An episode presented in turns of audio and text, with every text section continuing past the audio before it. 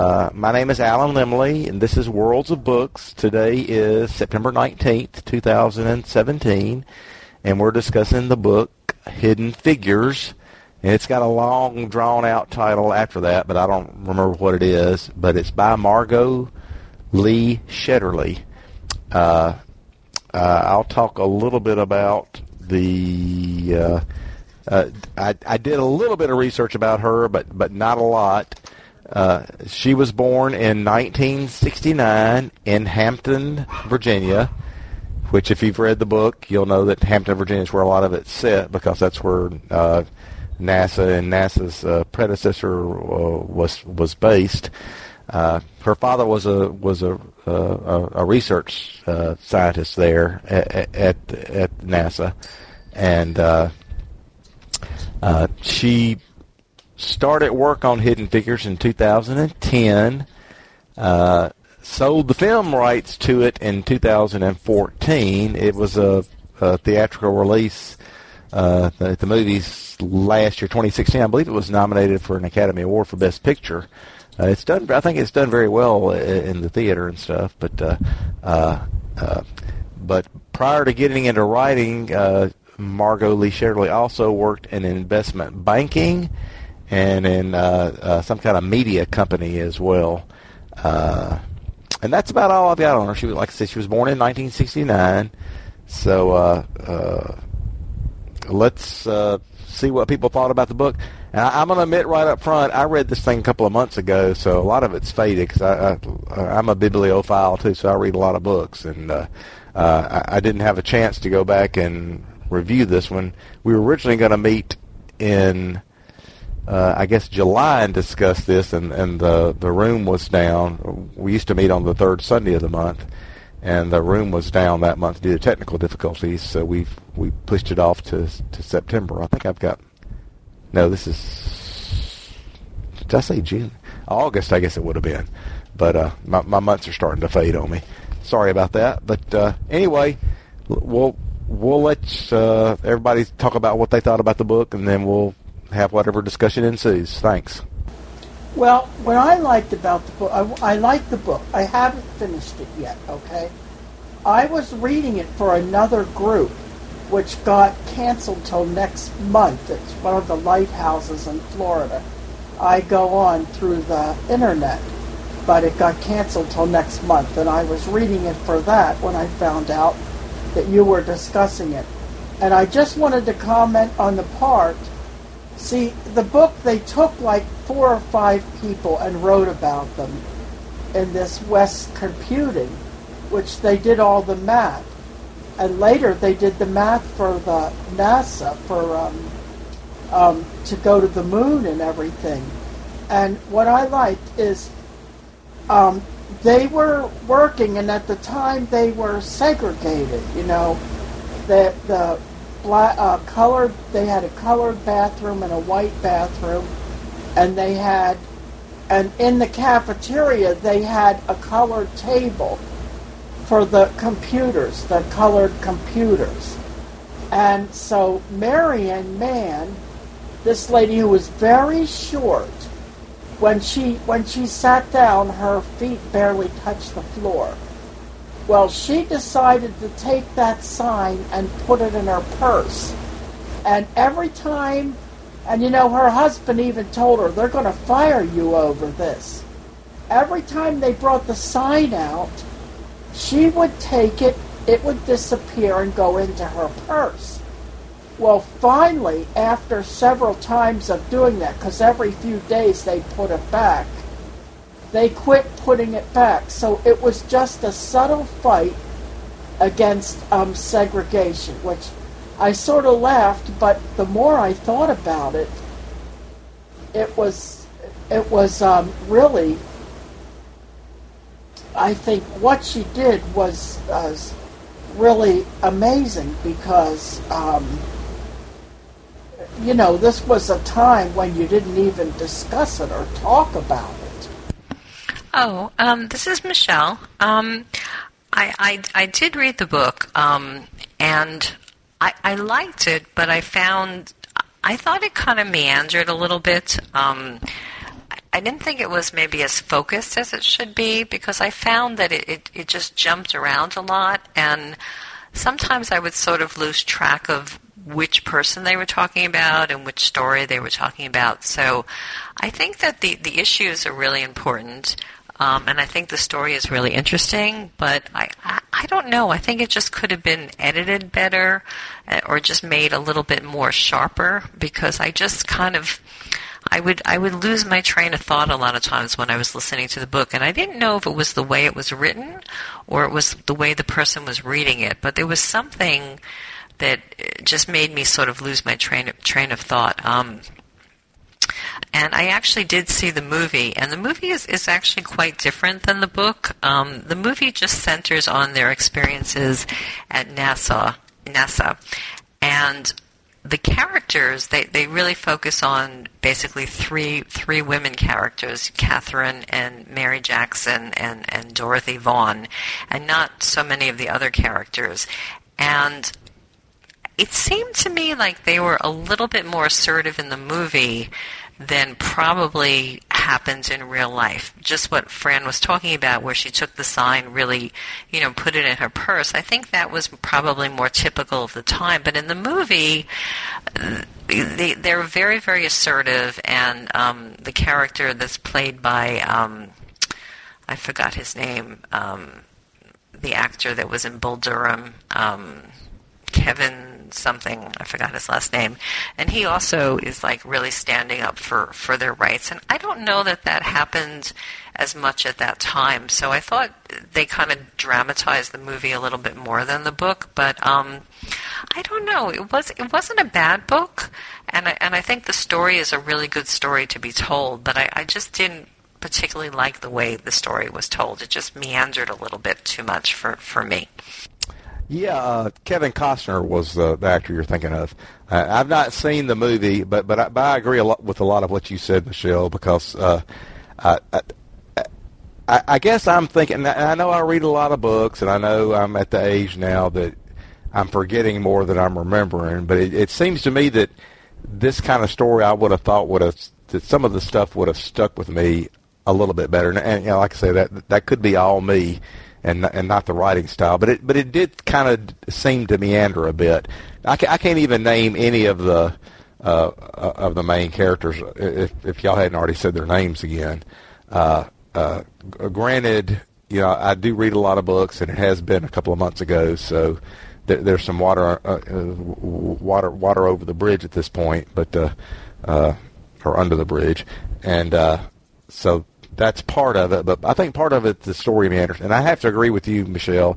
I know good and well that the movie is bound to have reflected more of what's happened with race in recent times. And I guarantee you, it would have been a lot less confrontational and stuff back then when it was going on. These people, they have had to deal with so much. I'm just amazed at how anybody has been able to function with what the black race has had to deal with, and I'm just gonna use black because that's.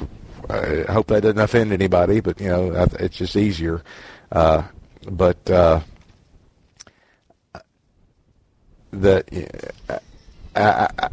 grew up in Jackson, Mississippi, so I know what it's like down here. It's been horrible, but. I think that I don't think Margot Lee Shetterly really focused. I mean, there were a couple of things she brought out in the book, but I think she kind of downplayed some of the racial stuff, and I think the book's probably the book reflected more of what the people actually had to do to downplay it. They probably had to do a lot of going along to get along, and I can only imagine the stuff they had to suck up and ignore, and it's horrible. But what I really enjoyed about the book was the history. I thought it did a very good job of going through the history of the space race, and it covered a lot of different stuff. I mean, it even went back to even some World War II stuff. So I thought it did a very good job with the history, and I really enjoyed that aspect of it. She ended up doing a decent job, I think, of portraying the characters. But again, it did jump around a lot. And I think the writing probably could have been tightened up a bit to make it a little bit easier to remember. But like I said, I did enjoy it. I'm glad I read it. I'm glad I suggested the book because I think it covers a lot of stuff that folks need to be familiar with. Thanks. Yeah.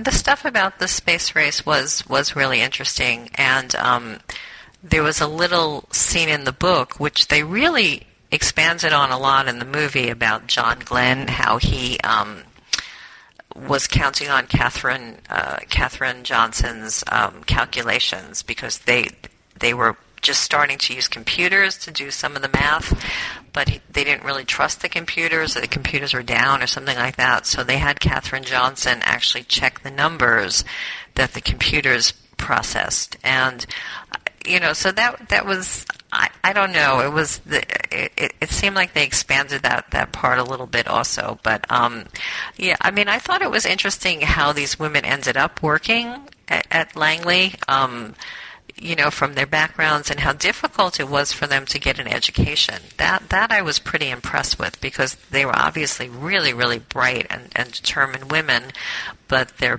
path to going to school was really difficult, and I thought that was interesting to read about as well. I want to say, especially when they went to try to get master's degrees, some of them wound up not getting it, and they were so bright that they could have. Well, I can only imagine how difficult it had to have been for these women. I mean, first of all, they're black, and that's a huge strike. I mean, you were lucky if you could get jobs doing, like, I mean, most blacks did like domestic service and stuff like that. And people didn't want to let them do anything. So I know it opened up in World War II. So I think Dorothy Vaughan may have been one of the first ones that got on. She was one of the first characters featured, I think, in the story. She had the war going for her, so all the men were. I mean, first of all, you got your race working against you, then you got your gender working against you. So, and then you're working in a field that typically neither women nor any blacks of any gender are working in. So, I can only imagine how hard it must have been for these women. Must have been really top-notch folks, and they must have really been made out of real. They must have had metal woven in their fiber. I can only imagine how hard it must have been to face what they did and succeed at it. So, my hat's off to them for persevering, because I can't imagine how hard it had to have been. How many times they probably had to hold their tongue, how many times they had to suck stuff up and then work like the devil the rest of the time. Yeah, I mean, you got a little bit of that sense from the book. She didn't really go into all the different details of what I'm sure what they experienced, but I mean, looking at it from their point of view, they were obviously knew that they were really intelligent and gifted in mathematics and could make a good living, working as a GS, I don't know, GS 9, 10, 11, whatever grade they were. Certainly a lot better than they would if they, did other kinds of jobs. So I think that, I think just the fact that they liked doing what they were doing, and the fact that they, could make a good living, in a way, I think it could, sort of counterbalance. I'm sure there were some very racist people there, but I'm sure some people didn't care that much either, kind of. I think they might have had more problems with the fact that they were women in some cases than the fact that they were, African or American or black. It probably depended on the person. But I don't know. I didn't have a real strong sense from the book exactly how much they encountered on a daily basis, and how many men were on their side, and how many men didn't care, and how many men actively didn't want them there. So it was a little hard to tell. So, it might be a good book to go back another time maybe and read again, and maybe go through more carefully, because I do feel I kept thinking my mind was drifting, and maybe my mind was drifting because there just wasn't enough real you know, it wasn't something that kept me going along because they jumped around so much, and I guess her writing was very subtle, so maybe I missed some of it. Yeah, I think you're right. I think she focused, I mean, I don't know how you go about doing it because, I mean, I'm not a writer and stuff, but it's got to be hard when you're covering such a broad category. I mean, because she had so many elements. She spent a lot of time covering the history, I thought. And, you know, when you're covering such a big period of time and focus on the history, and it's technical history, too. You're talking about the space race. I mean, we always say it's not rocket science. Well, this was rocket science. A lot of this was. So, I mean, you're dealing with mathematics and stuff. So she really didn't focus a lot on the obstacles. It didn't seem. I mean, the obstacles of getting into the field. Maybe she covered some of that, of just getting the jobs. But she really didn't focus the spotlight. It didn't seem like on the race stuff as much as she could have if that's what she was wanting to play up. So, so yeah. I mean, so that was the route she took, and you know, I mean, the book's been successful and stuff. So it's good. I'm glad they've made the movie out of it and stuff. But I guess that's what she wanted to cover. David, did you get a chance to read the book? Do you want to say anything about it? Are you still here? And I think Bob's name's in there. I think he's probably just here, probably recording, which I'm doing too. So I don't know, Michelle. It's you, me, and Fran. It sounds like, and we've all spoken. Do y'all have anything else you want to comment on about the book? Were there any particular scenes that caught your attention? Like I say, I'm a lot of them have faded for me, but I remember thinking, I mean, Dorothy Vaughan, I think, was one of the first ones they focused on, how it must have felt like she had really come into something. When she was doing, was she doing a laundry job or something? I'm trying to remember what it was she was doing. And I can't imagine how much better life must have gotten when she was able to get that job working for whatever the predecessor of NASA was. I can't remember what the government agency was even called. But I remember focusing on that and thinking, well, this is great. This has got to be a whole lot better. I mean, obviously, she still had the obstacles to overcome because she was part of a segregated, I guess she was in the West Computing group. But I do remember being impressed with financially things had to have taken a much better turn for her.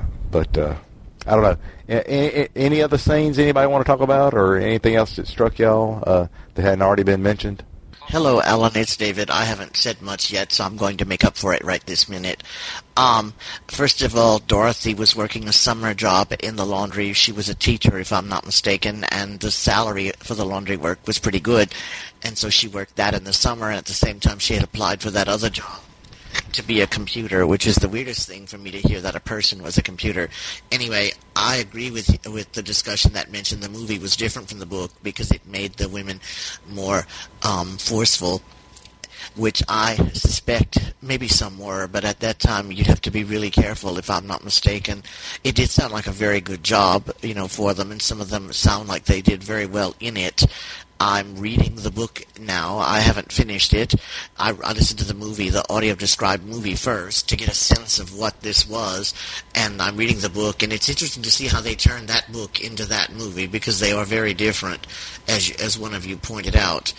And I liked that the movie focused on the three women, Dorothy, they mentioned first, and Mary Jackson. Wait, what was her name? Mary Jackson, I think, and of course the third woman, which I thought was really interesting, Catherine Johnson. I thought that was fascinating. In the book it mentioned Catherine Johnson was something like 97. I don't know if she's still alive now. She could be, but it seemed like she had a very productive life. I liked in the movie when it showed her as a little girl solving these really complicated math things. They were STEM before STEM had become STEM. Yeah, I agree with you about the movie. The movie was a little bit easier to follow because I think they try to dramatize it and you know, just kind of show their experiences, but I think they made them a little bit more forceful, I suspect. That was my impression. They made them more forceful than I think they would have been in real life. But I think also what was interesting is the author, I believe, grew up in the same town as all these women were living in, and may have known them a little bit from her father, who I think worked with some of them, and maybe even through the church organizations. And it sounded like they had a very kind of close-knit community there, and that people, you know, knew each other from work, but also they did things outside of work also. So I like that. And I also like Catherine Johnson's story, how I think it sounded like her husband died, I think, in military service. I wasn't quite sure, but that she was left with, you know, her young children, and then she met another man, Mr. Johnson, who she ended up marrying. So that was kind of nice that they brought in some personal details also, I think, just getting a feel for the community, and, you know, they all seem to be involved in their church activities and stuff like that. So I thought that was interesting as well. David, I'm glad you mentioned the audio described movie. Is the audio description pretty good? And did you get that from Blind My Smart? A friend got it for me, and I'm suspecting they got it there. I guess the Blind My Smart can do that, because they're not actually copying the video movie, just the little sound part. And I don't guess sighted people would care. I've always wanted to have a movie party where I play one for sighted people so they can hear the movie the way I do. Anyway, I thought the audio description helped. Every now and then there's talking or something, and the audio description can be a tiny bit hard to hear. I found that with movies, you can't always hear every single solitary word ever spoken and every single solitary exchange with a character. Sometimes you just have to let it go and just try to get as much as you can. I thought the movie, though, was really good. It focused more on, of course, the NASA space stuff. I think that was because that made it more interesting. I found that the best audio-described movies are the ones that come from Britain, because they're much better there than they are here with audio description. They have it all over their television and everything, and they really are really good at speaking at the times when the characters are not speaking. So if I have the option to watch a movie that's from Britain or even some other countries in Europe, I always prefer that to American movies that are audio described, because I just think they do this much better in Europe than we do here. Yeah, I mean, audio descriptions is definitely an art form and stuff, and I agree with you. I think they do a lot of stuff better for disability minded ventures and stuff over in Europe than we do over in this country. But I don't, we'll get off into the whys and wherefores. But and then also there's. I mean, WGBH up in Boston are great for doing audio description. I know they did the first season of that Bosch TV program, and it's just outstanding. And obviously, I mean, different things are more easily audio described because. But I would have thought that Hidden Figures would have been a fairly. I mean, it's not like it's an action movie and stuff. It's mostly personal relationships and stuff like that, and things which I think are more easily described than maybe dramatic action and stuff with live action and rockets going off and things like that. But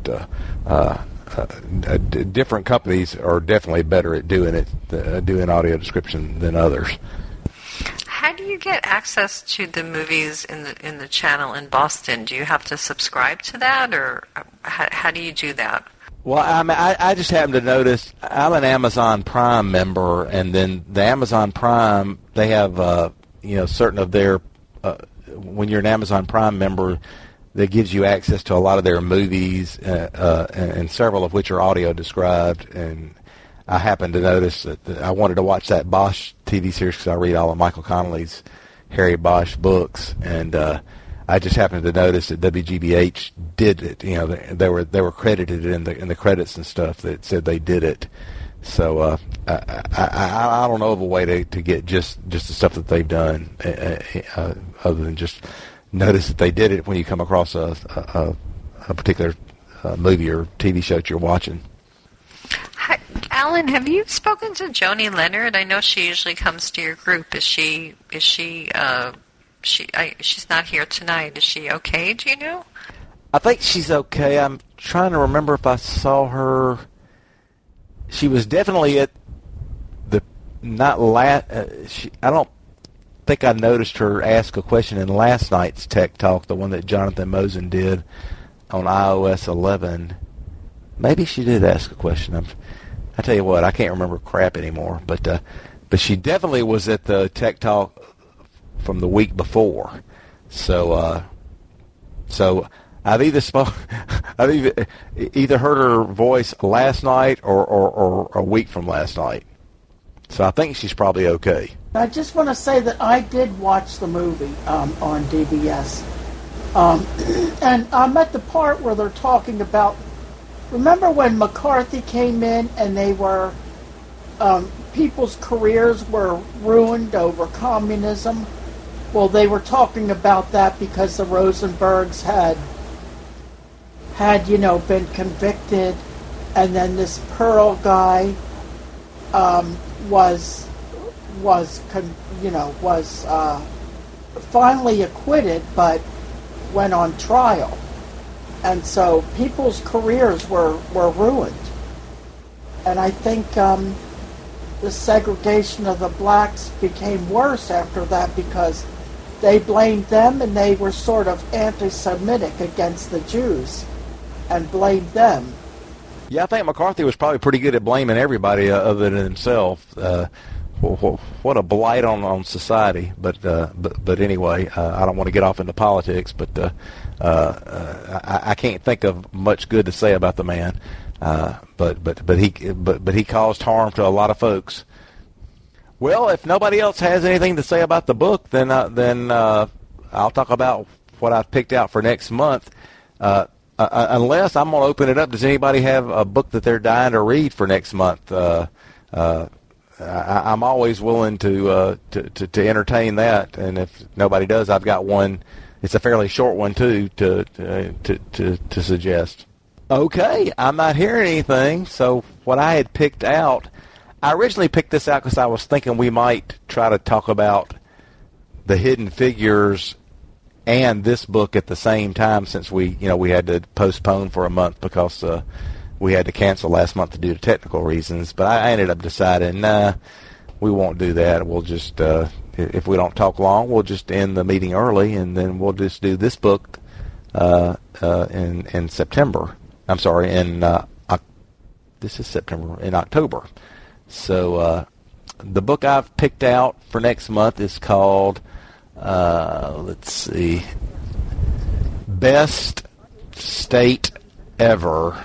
It's got a period after each word, so it's Best Period, State Period, Ever Period by Dave Barry. It's DB 87795.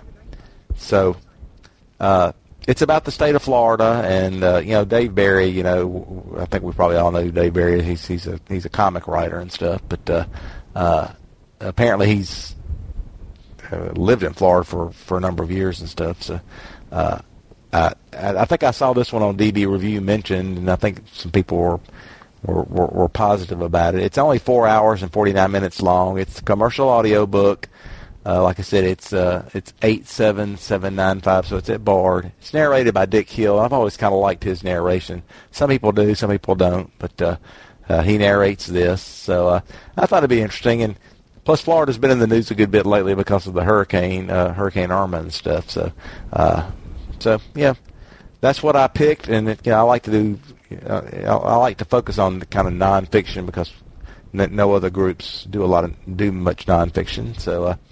That's what I picked, so hopefully we'll have some attendance and it'll be good. I don't know. I've not read anything yet about it. Like I said, all I've done is I've seen some comments about it on DB Review. Well, since I live in Florida, and I just was affected by Hurricane Irma, of course, I'll probably read it. Well, we hope you do, Fran. We hope you come back. We're glad that you came. We're always glad to get attendees. They seem to be in diminishing numbers, but we've just recently moved to the third Tuesday of the month because it was going to work better for Mickey's schedule, but I hope Mickey can get her computer working again, so she'll be back. Yeah, it sounds like a really good book. I've heard it's really good, and I've certainly spent a lot of time in Florida too, so it'll be interesting to try that book. And I think whenever you change groups, because Fiction, Old and New, we're going to be changing now to the first Friday of the month. This is the second time that we've changed. We started out on the second Tuesday, and then we went to the first Thursday, and now we're going to the first Friday. And it's always very tricky when you change the date because people just don't remember what the date is. So I can see it taking a few months before everybody gets remembers that it's on a Tuesday instead of on a Sunday. Yeah, I hear you. And I mean, I know people are sick of seeing my name, especially if you're on a lot of the lists that I post to, but I'm a firm believer that you can use your delete key, but I would much rather have more messages out there to notify people about stuff. And they can come if they want to, or if they don't are interested in messages, they can delete them and stuff. If they see them more than once, it's just a reminder. So hopefully, the word will get out and people will get acclimated and start coming to.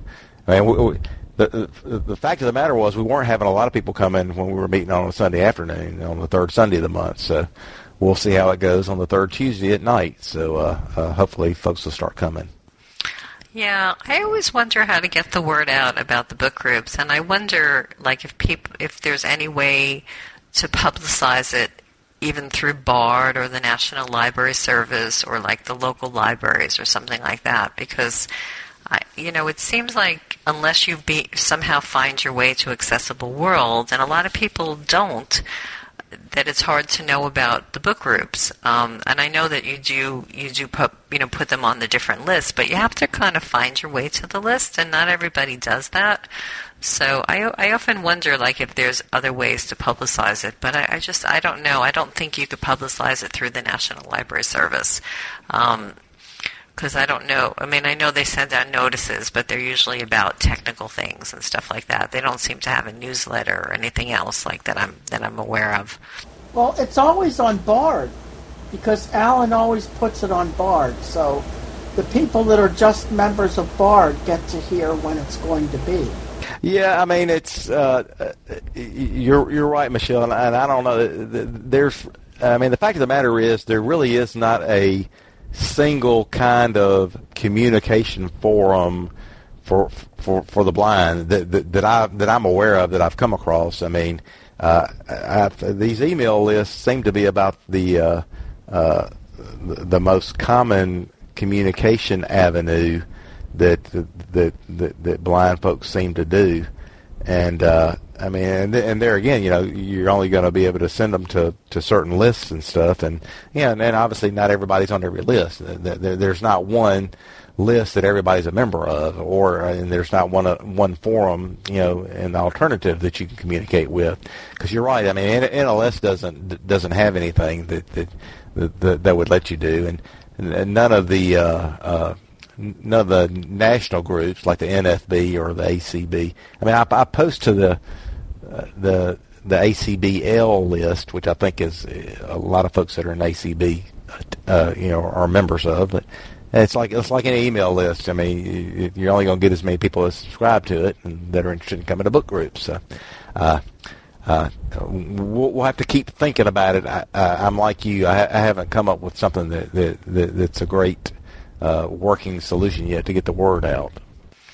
Yeah, the only thing that I ever came up with, and it's a lot of effort, would be to write to individual talking book libraries and ask them if they would put it on their website or in their newsletter, things like that. That's the only thing I can think of, and that would be a lot of work to do to write to different organizations, because I don't know if every talking book library has a newsletter. Mine has a quarterly newsletter, and they do have a Facebook page and a website and things like that. I don't know how many people actually go on those things. So because it does, I mean, I think if you're very enmeshed in the blind community and you're on a lot of email lists, then yes, I agree with you. You're probably oh no, another Accessible World, notice or whatever. You might be tired of it. But there's a lot of people that are not, that involved in the blind community that are not on all these email lists, and like somehow they find their way to Accessible World. But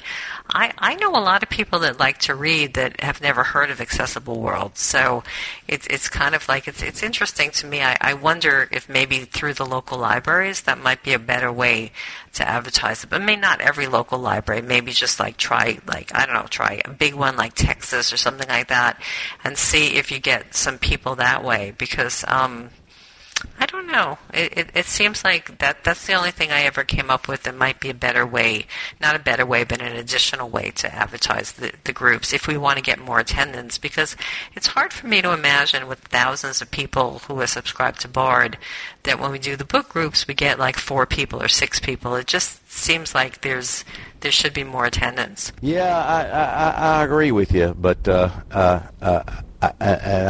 don't know what the answer is. I think another problem is to carry your example, one step further. I'm not sure.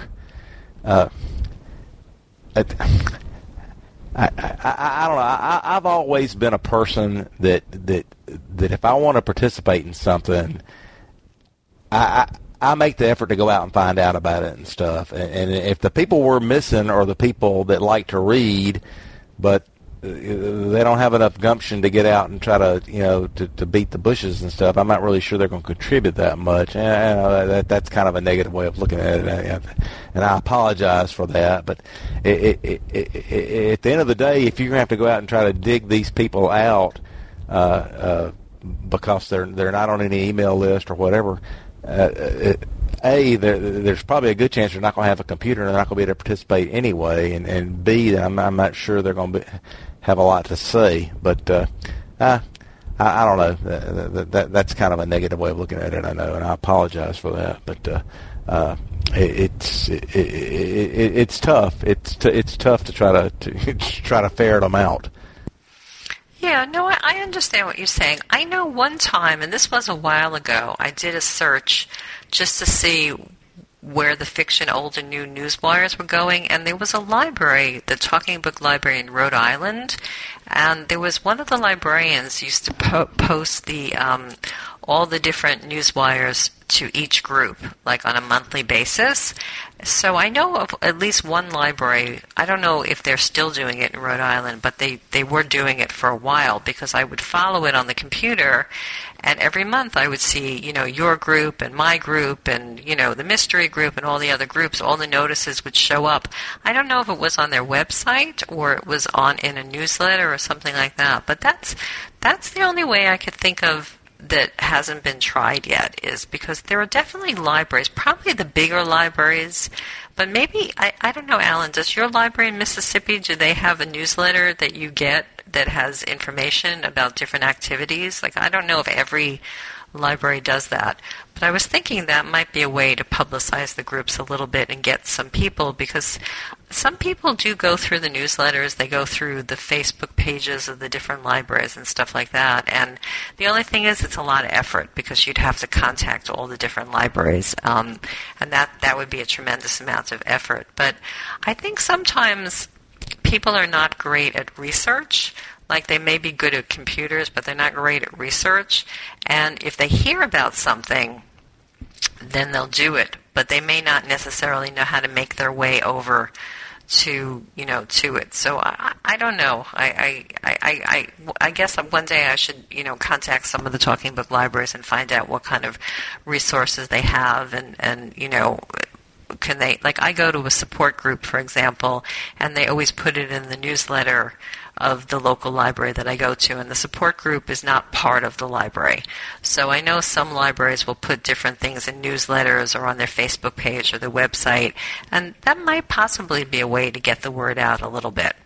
Yeah, we do have a newsletter here, and it comes in the mail, which I'm totally dumbfounded about, because I can't read large. I can't read print if it's maybe if it was a foot high now I might could read it, but you're right. I ought to investigate, see if I can get a plug in there, and hopefully See, and I know I contacted the woman one time and just asked if there was a way I could get the thing emailed to me, because I think maybe they post it electronically, and I haven't been good about trying to follow up on it. But they seem to be real good at still getting the stuff out in the mail, which I guess they get some kind of, they get a budget item probably, and once stuff gets, there's a tremendous inertia to getting stuff changed, I guess, because once it's set up, people are used to doing things the same old way and stuff. So I'm always amazed that they don't do more with electronic distribution and stuff. But I guess it's hard to get folks to change what they're used to doing. But I do need to investigate and see if I get a blurb into the Mississippi one, see if anything comes of it. Yeah, I'm certainly not trying to create more work for you, because I know you do a lot of work already. So I don't think you need any more work to do. But I know some libraries will actually have the newsletter that you can listen to it. If you call the library, you can actually listen to that way. And some of them certainly will email it to you. But the thing I was thinking about was maybe they would put it like on their website or their Facebook page or something like that, because there's a lot of people that, I mean, I don't really tend to go, but the Facebook pages for the local talking book libraries are public ones, so you don't really have to even be a friend or whatever the word is. You know, you don't have to be within that particular group. So I wish that there was some, like, way that you could send it in to NLS and they would just notify all the local libraries, because I think it's a lot of work to get in touch with, 50 states plus the District of Columbia. That's a lot of work. But it would be nice if there was a way that NLS could kind of distribute this information to all the libraries at one time, and maybe, because it's a pity to me, because so many people like to read, and I suspect that there are a lot of people that just don't know about these book groups, because it's very hard to find an audio book group. I mean, you can find a book group, but it's not that easy to find one that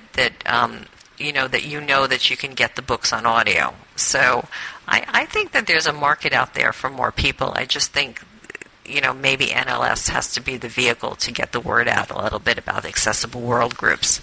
And that's a good point about Facebook, too. I don't know. So many people are doing stuff with social media nowadays.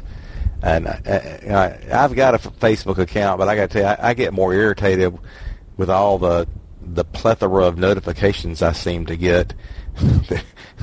I really don't care when somebody updates their status. I'll be honest with you, but that's probably why I don't have very many friends in my group too. But it is what it is.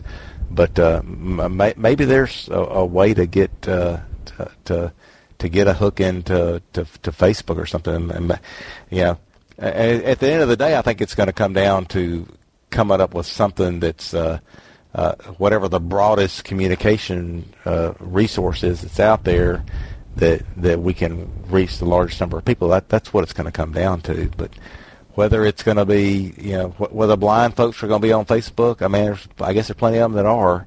I guess it's going to be finding the right way to get in there and get the word out, the right place. Yeah.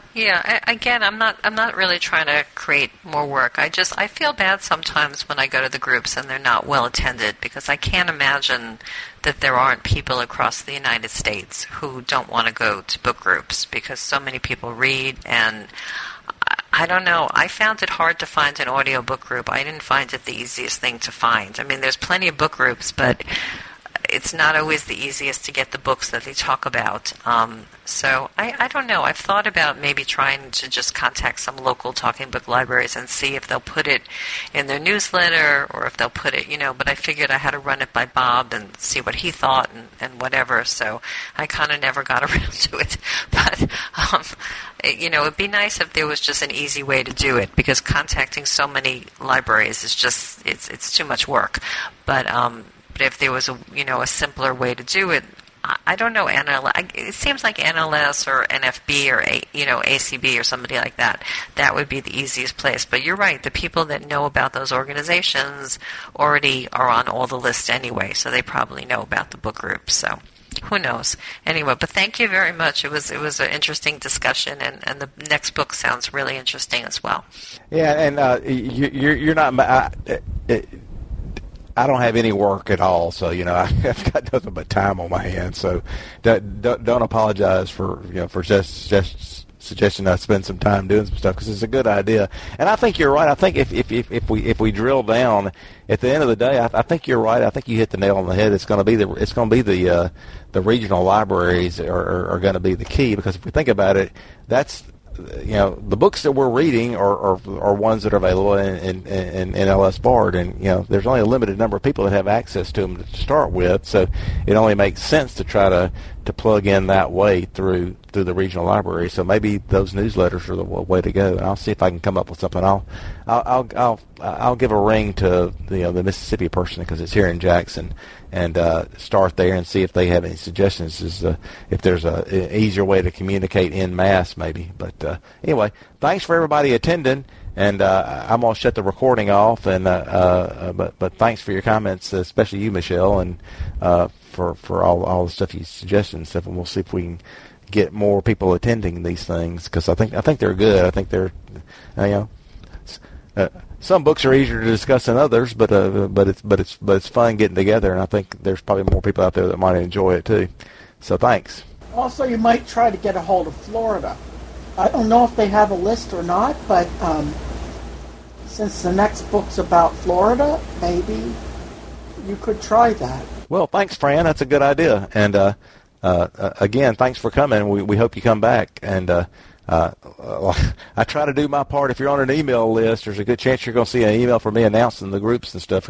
I try to be consistent with how I send out the stuff. So if you're looking for an announcement, all you got to look for is the word newswire, because everyone that announces an upcoming thing is going to begin with the word newswire followed by a colon, and then the group name and what's going to be discussed. So I try to include a lot of stuff in the subject, so you don't have to spend a lot of time reading to get the gist of the message. So anyway, thanks everybody again for attending, and I'll hopefully catch you next time. Okay, I'll try to be here next time, and I'm on the list. Bye.